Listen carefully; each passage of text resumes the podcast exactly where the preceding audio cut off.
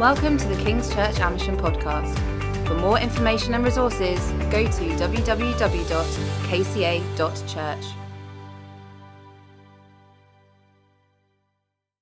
Abide with us, our Lord Emmanuel.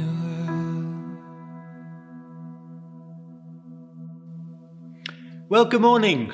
I hope you've had a good Christmas so far. Christmas is still continuing, of course, isn't it? It hasn't finished yet. And we're continuing this morning our Christmas series, The Cast of Christmas. The familiar faces of the Christmas story, of our Christmas nativity scenes. And we've looked at Mary and Joseph and Herod the bad guy on Sunday mornings. And we've looked at the shepherds on Christmas Eve and Jesus, of course, on Christmas morning. And now this morning, it's the turn of the angels. Now, you can't really say it's out of sequence because angels pop up several times throughout the Christmas narrative in the Bible. And we'll come to that in just a moment.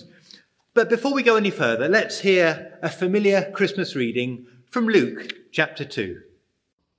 And there were shepherds living out in the fields nearby, keeping watch over their flocks at night. An angel of the Lord appeared to them, and the glory of the Lord shone around them, and they were terrified. But the angel said to them, Do not be afraid. I bring you good news that will cause great joy for all the people. Today, in the town of David, a Saviour has been born to you. He is the Messiah, the Lord. This will be a sign to you. You will find a baby wrapped in cloths and lying in a manger. Suddenly, a great company of the heavenly host appeared with the angel, praising God and saying, Glory to God in the highest heaven, and on earth peace to those on whom his favour rests. When the angel had left them and gone into heaven, the shepherds said to one another, Let's go to Bethlehem and see this thing that has happened, which the Lord has told us about. So they hurried off and found Mary, Joseph, and the baby who was lying in the manger. When they had seen him, they spread the word concerning what had told them about this child, and all who heard it were amazed at what the shepherds said to them. But Mary treasured up all these things and pondered them in her heart.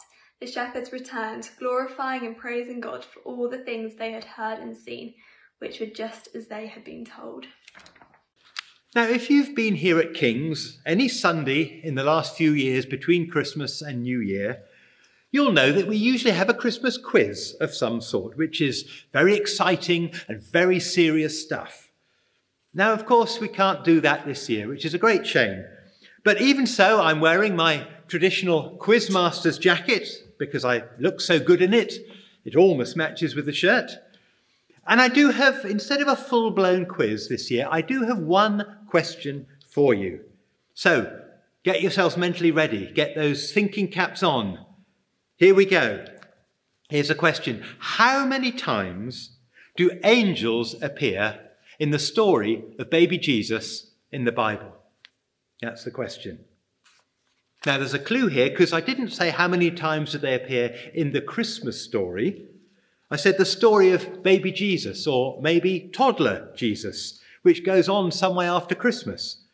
But without looking, how many times do you think angels appear? See if you can list them out. Giving you just a minute here to think. And as an incentive, if you do get it right, without cheating, without looking it up, then please do email me afterwards.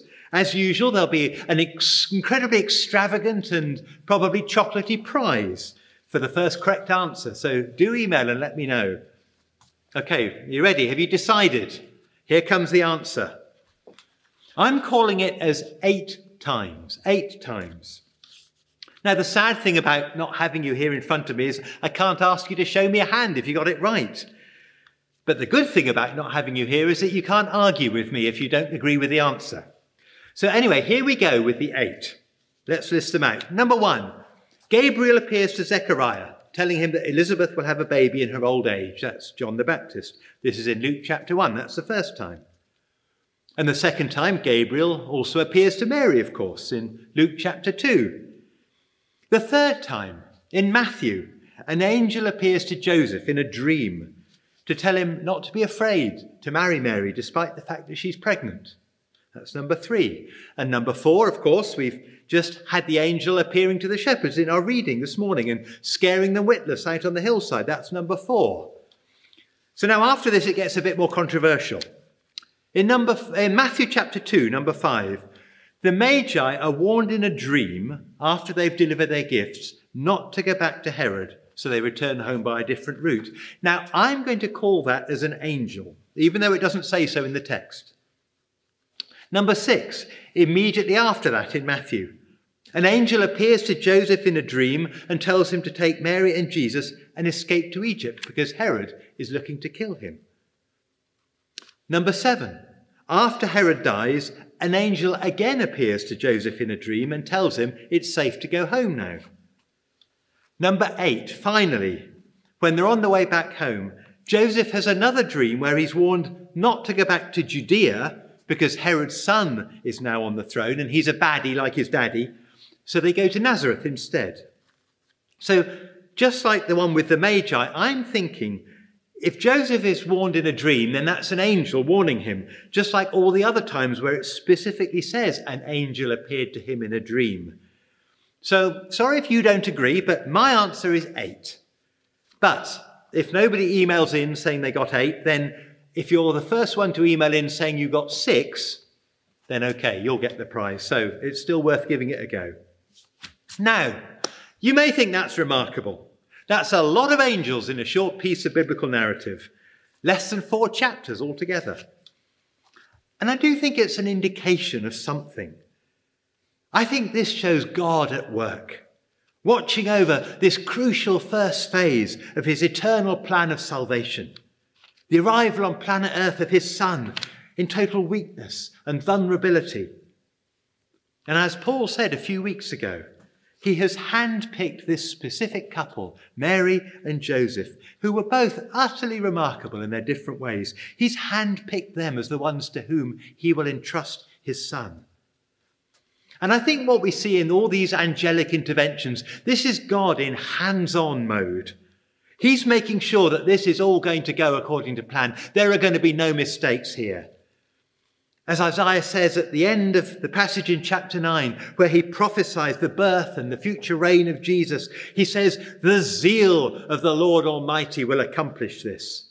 You see, it's God's own burning desire, his zeal, to get this done, to see that it's done right, Nobody's going to stop him. But having said that, angels do appear all through the Bible, about 300 times, in fact. They're very much part of the biblical furniture. They're there in the first book of the Bible, in Genesis. They're there in the oldest book of the Bible, that's the book of Job. And they're there in abundance in the final book, that's Revelation. And we could think from the Christmas story that angels were basically heaven's messengers, sent to deliver God's texts and emails personally because they didn't have any Wi Fi. And it's true that both the Hebrew and the Greek word for angel means just that messenger or announcer. But angels in Scripture are so much more than just that. In Hebrews chapter 1, the writer is explaining how much greater Jesus is than any of the angels. And in verse 14, he writes these words Are not all angels ministering spirits sent to serve those who are inheriting salvation? Wow, isn't that amazing? Angels are spirit beings that are sent to minister to us, to help us.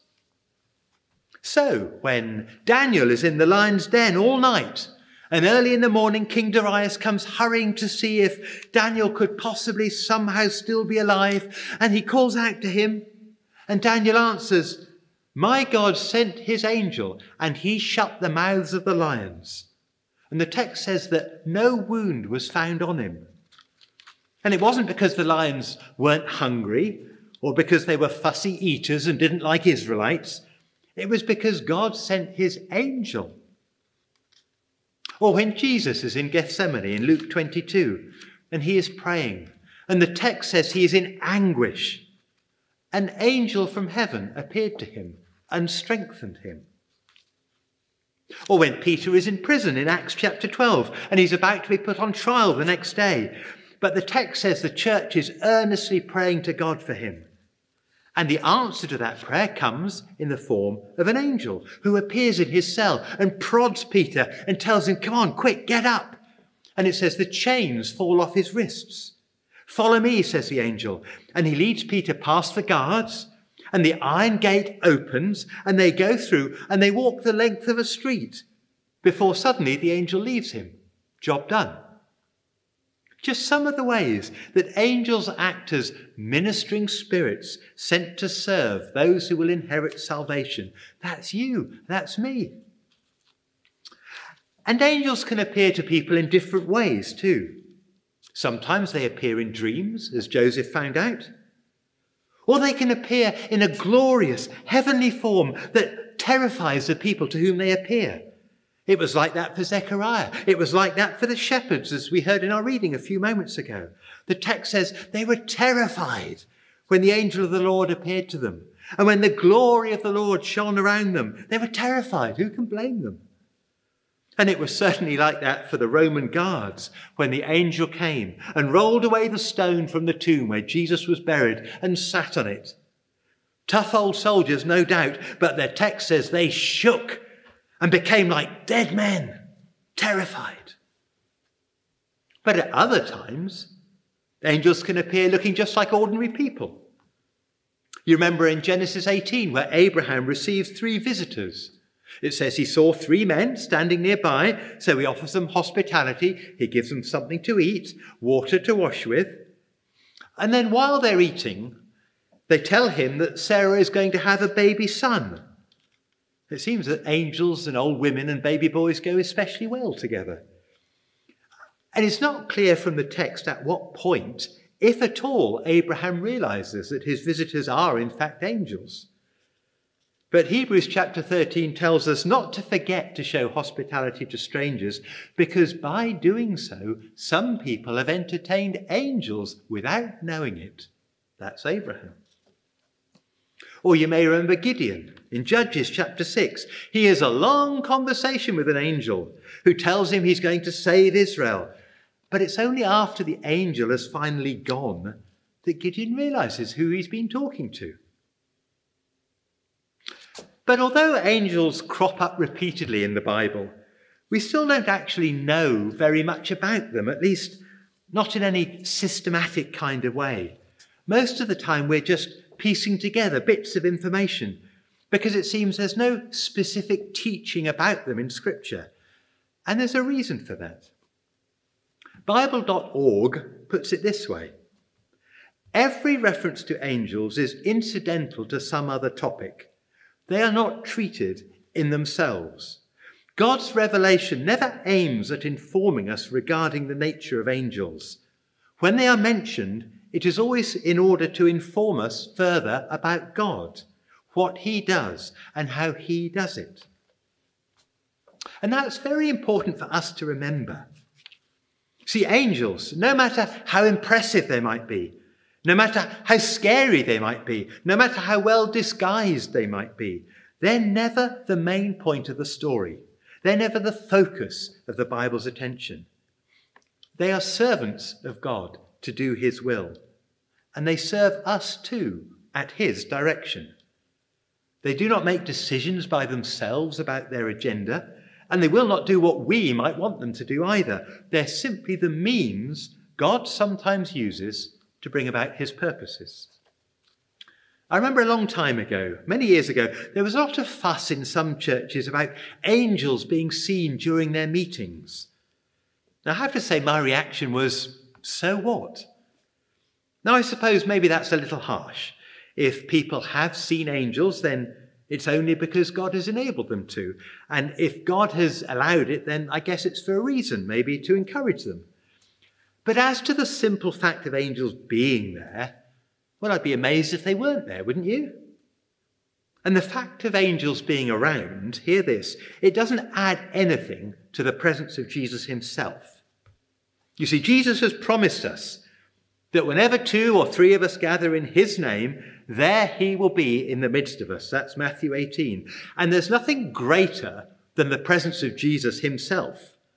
If he's with us, it's not in any way greater for angels to be there too. It's not somehow better like Duracell Plus, Jesus and the angels. Angels are an expression of the presence of God. They're not a bonus addition to it that makes it better. In fact, Paul actually gives us an implied warning in Colossians about getting too preoccupied with the whole business of angels. You see, just like demons, angels are real. They're a fact of life. We need to be aware of them, but not to get hung up about them. If God uses angels to bless us in some way, then that's wonderful. Praise his name. But it's him we thank and praise. It's not the angel he has sent to do his will. So, the obvious question you might ask are angels still around today then, just like they were in the Bible? I've never seen one, but is that what you're saying? To that, I would say, well, no, I've never seen one either, at least not as far as I know.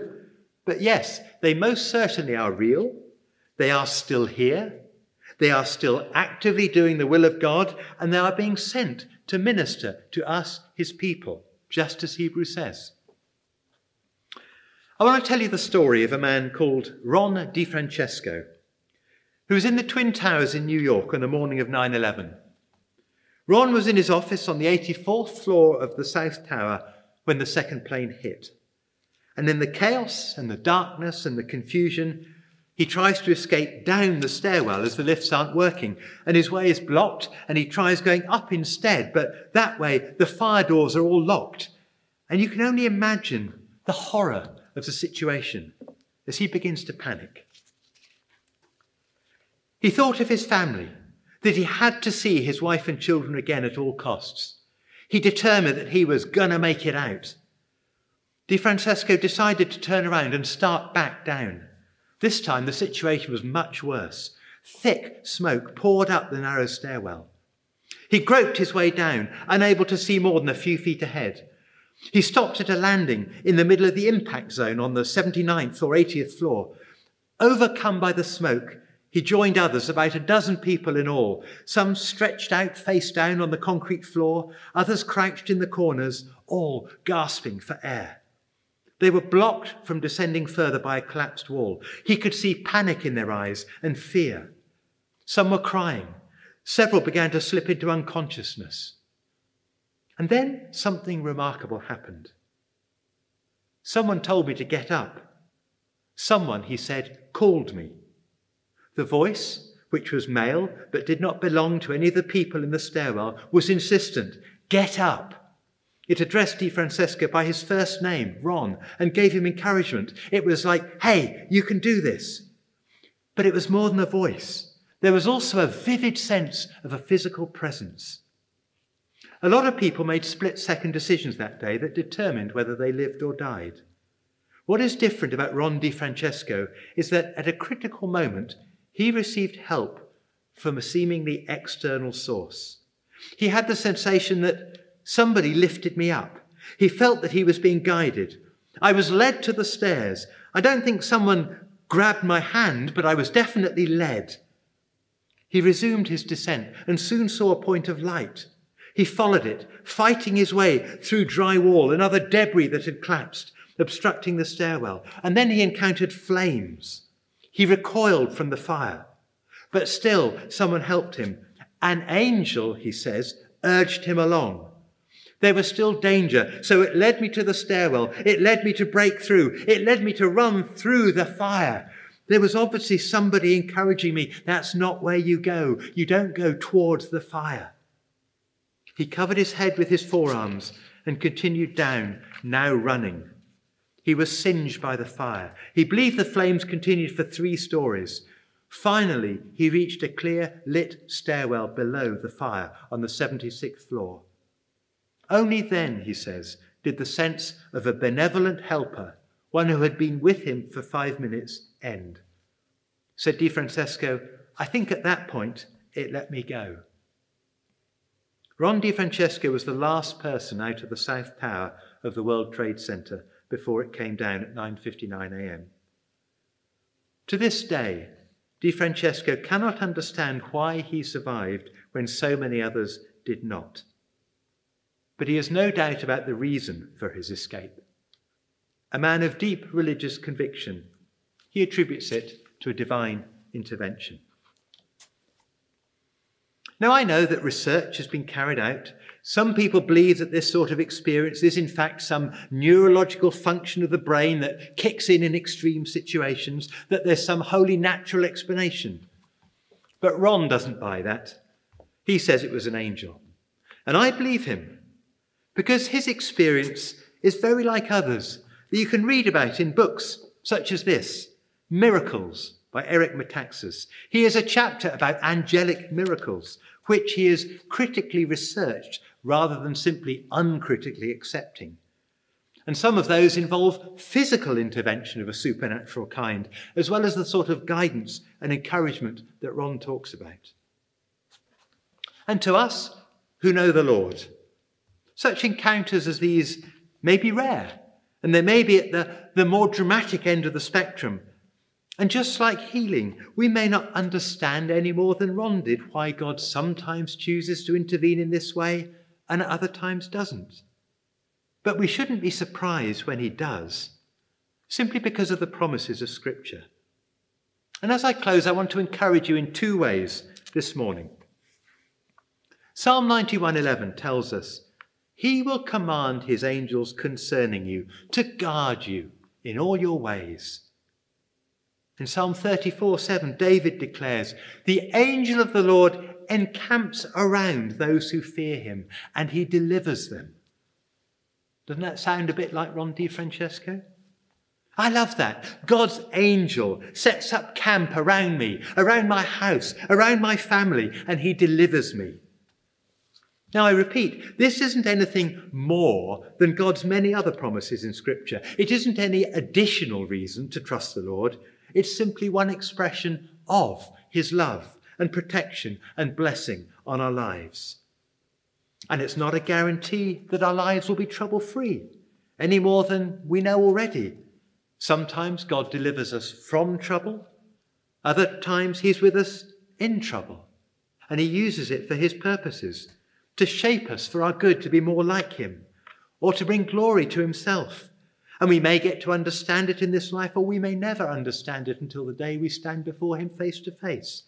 But either way, we trust Him because we know He's good but I still find it very encouraging to know that there are angels which He is commanding concerning me to guard me in all my ways, so that no harm will come to me except that which He allows.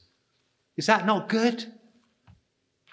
And the second way, I hope you'll be encouraged, is this. Almost all the angelic activity we've mentioned this morning have been where angels have been sent in the physical realm, into, into the realm of our senses, if you like, to appear to us, to speak to us, to help us in particular ways. They've come to us individually and specifically, and we become aware of them by God's design because of the particular work they've been sent to do. But there's another realm as well, which is the spiritual realm itself, where most of the angels' work is done. They're spirit beings, they're normally invisible to us, and their work is unseen. But just very occasionally, we get a glimpse of this realm in Scripture. And one such time is our reading this morning. You see, the angel has delivered his message of great joy to the terrified shepherds. And then, Luke tells us, suddenly a great company of the heavenly host appeared with the angel, praising God, saying, Glory to God in the highest, and on earth peace to men on whom his favor rests. And it's almost like this great crowd of angels have photobombed the single angel while he was delivering his message. Suddenly, it says, it's as if the, the great window of heaven was opened for a moment, and in their uncontainable excitement, the heavenly host saw their chance. And they rushed to the window and pushed their way through it and sang out their praise at full throttle with all the strength of their angelic lungs. And that word host the heavenly host. It's a military word. This is an army of angels ready for battle. They're not gentle or fluffy in some sweet angelic way. These are heavenly warriors. And it may be very rarely that we get any sort of glimpse of them into the spiritual realm, but they are there all right. They're there all the time and they're ready to fight. There's one other such glimpse In 2 Kings chapter 6, when the king of Aram has sent a strong force, it says, to capture Elisha, because through Elisha, God is telling the king of Israel everything he needs to know about what the king of Aram's up to. So this army surrounds the city where Elisha is staying. And in the morning, Elisha's servant gets up and he sees the army and he panics. What are we going to do? And Elisha prays, Oh Lord, open his eyes so that he may see. And then the servant looks again and he sees the hills full of horses and chariots of fire all around Elisha. The heavenly host, the angelic army is everywhere. Do not be afraid, Elisha says. Those that are with us are more than those who are with them. Now, that's spine tingling stuff, isn't it? And we find something similar in John's first letter near the end of the New Testament. As he writes to encourage God's people, he says, Greater is he that is in you than he that is in the world. So, whatever you face today and tomorrow, However tough, however hopeless your situation may look, I want to tell you, you are not at the mercy of events. You are in the hands of Almighty God, who will command his angels concerning you, who will send you help from the sanctuary, as Psalm 20 promises. While armies of the heavenly host wait in the wings for him just to speak the word, to fight on our behalf as we seek to do his will just as they did for Joshua at Jericho when the commander of the army of the Lord appeared to him. Now that's encouraging. Yes?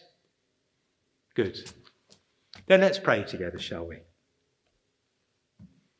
Father, I pray that you will open the eyes of our hearts, just as you did for Elisha's servant.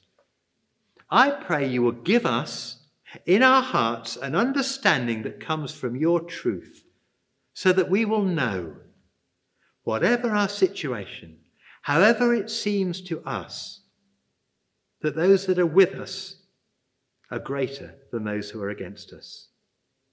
That we will know that greater is he that is in us, the Lord Jesus Christ himself, than anything we will ever face in the world. Father, today we thank you that the Lord of hosts is with us that the God of Jacob is our refuge. Amen.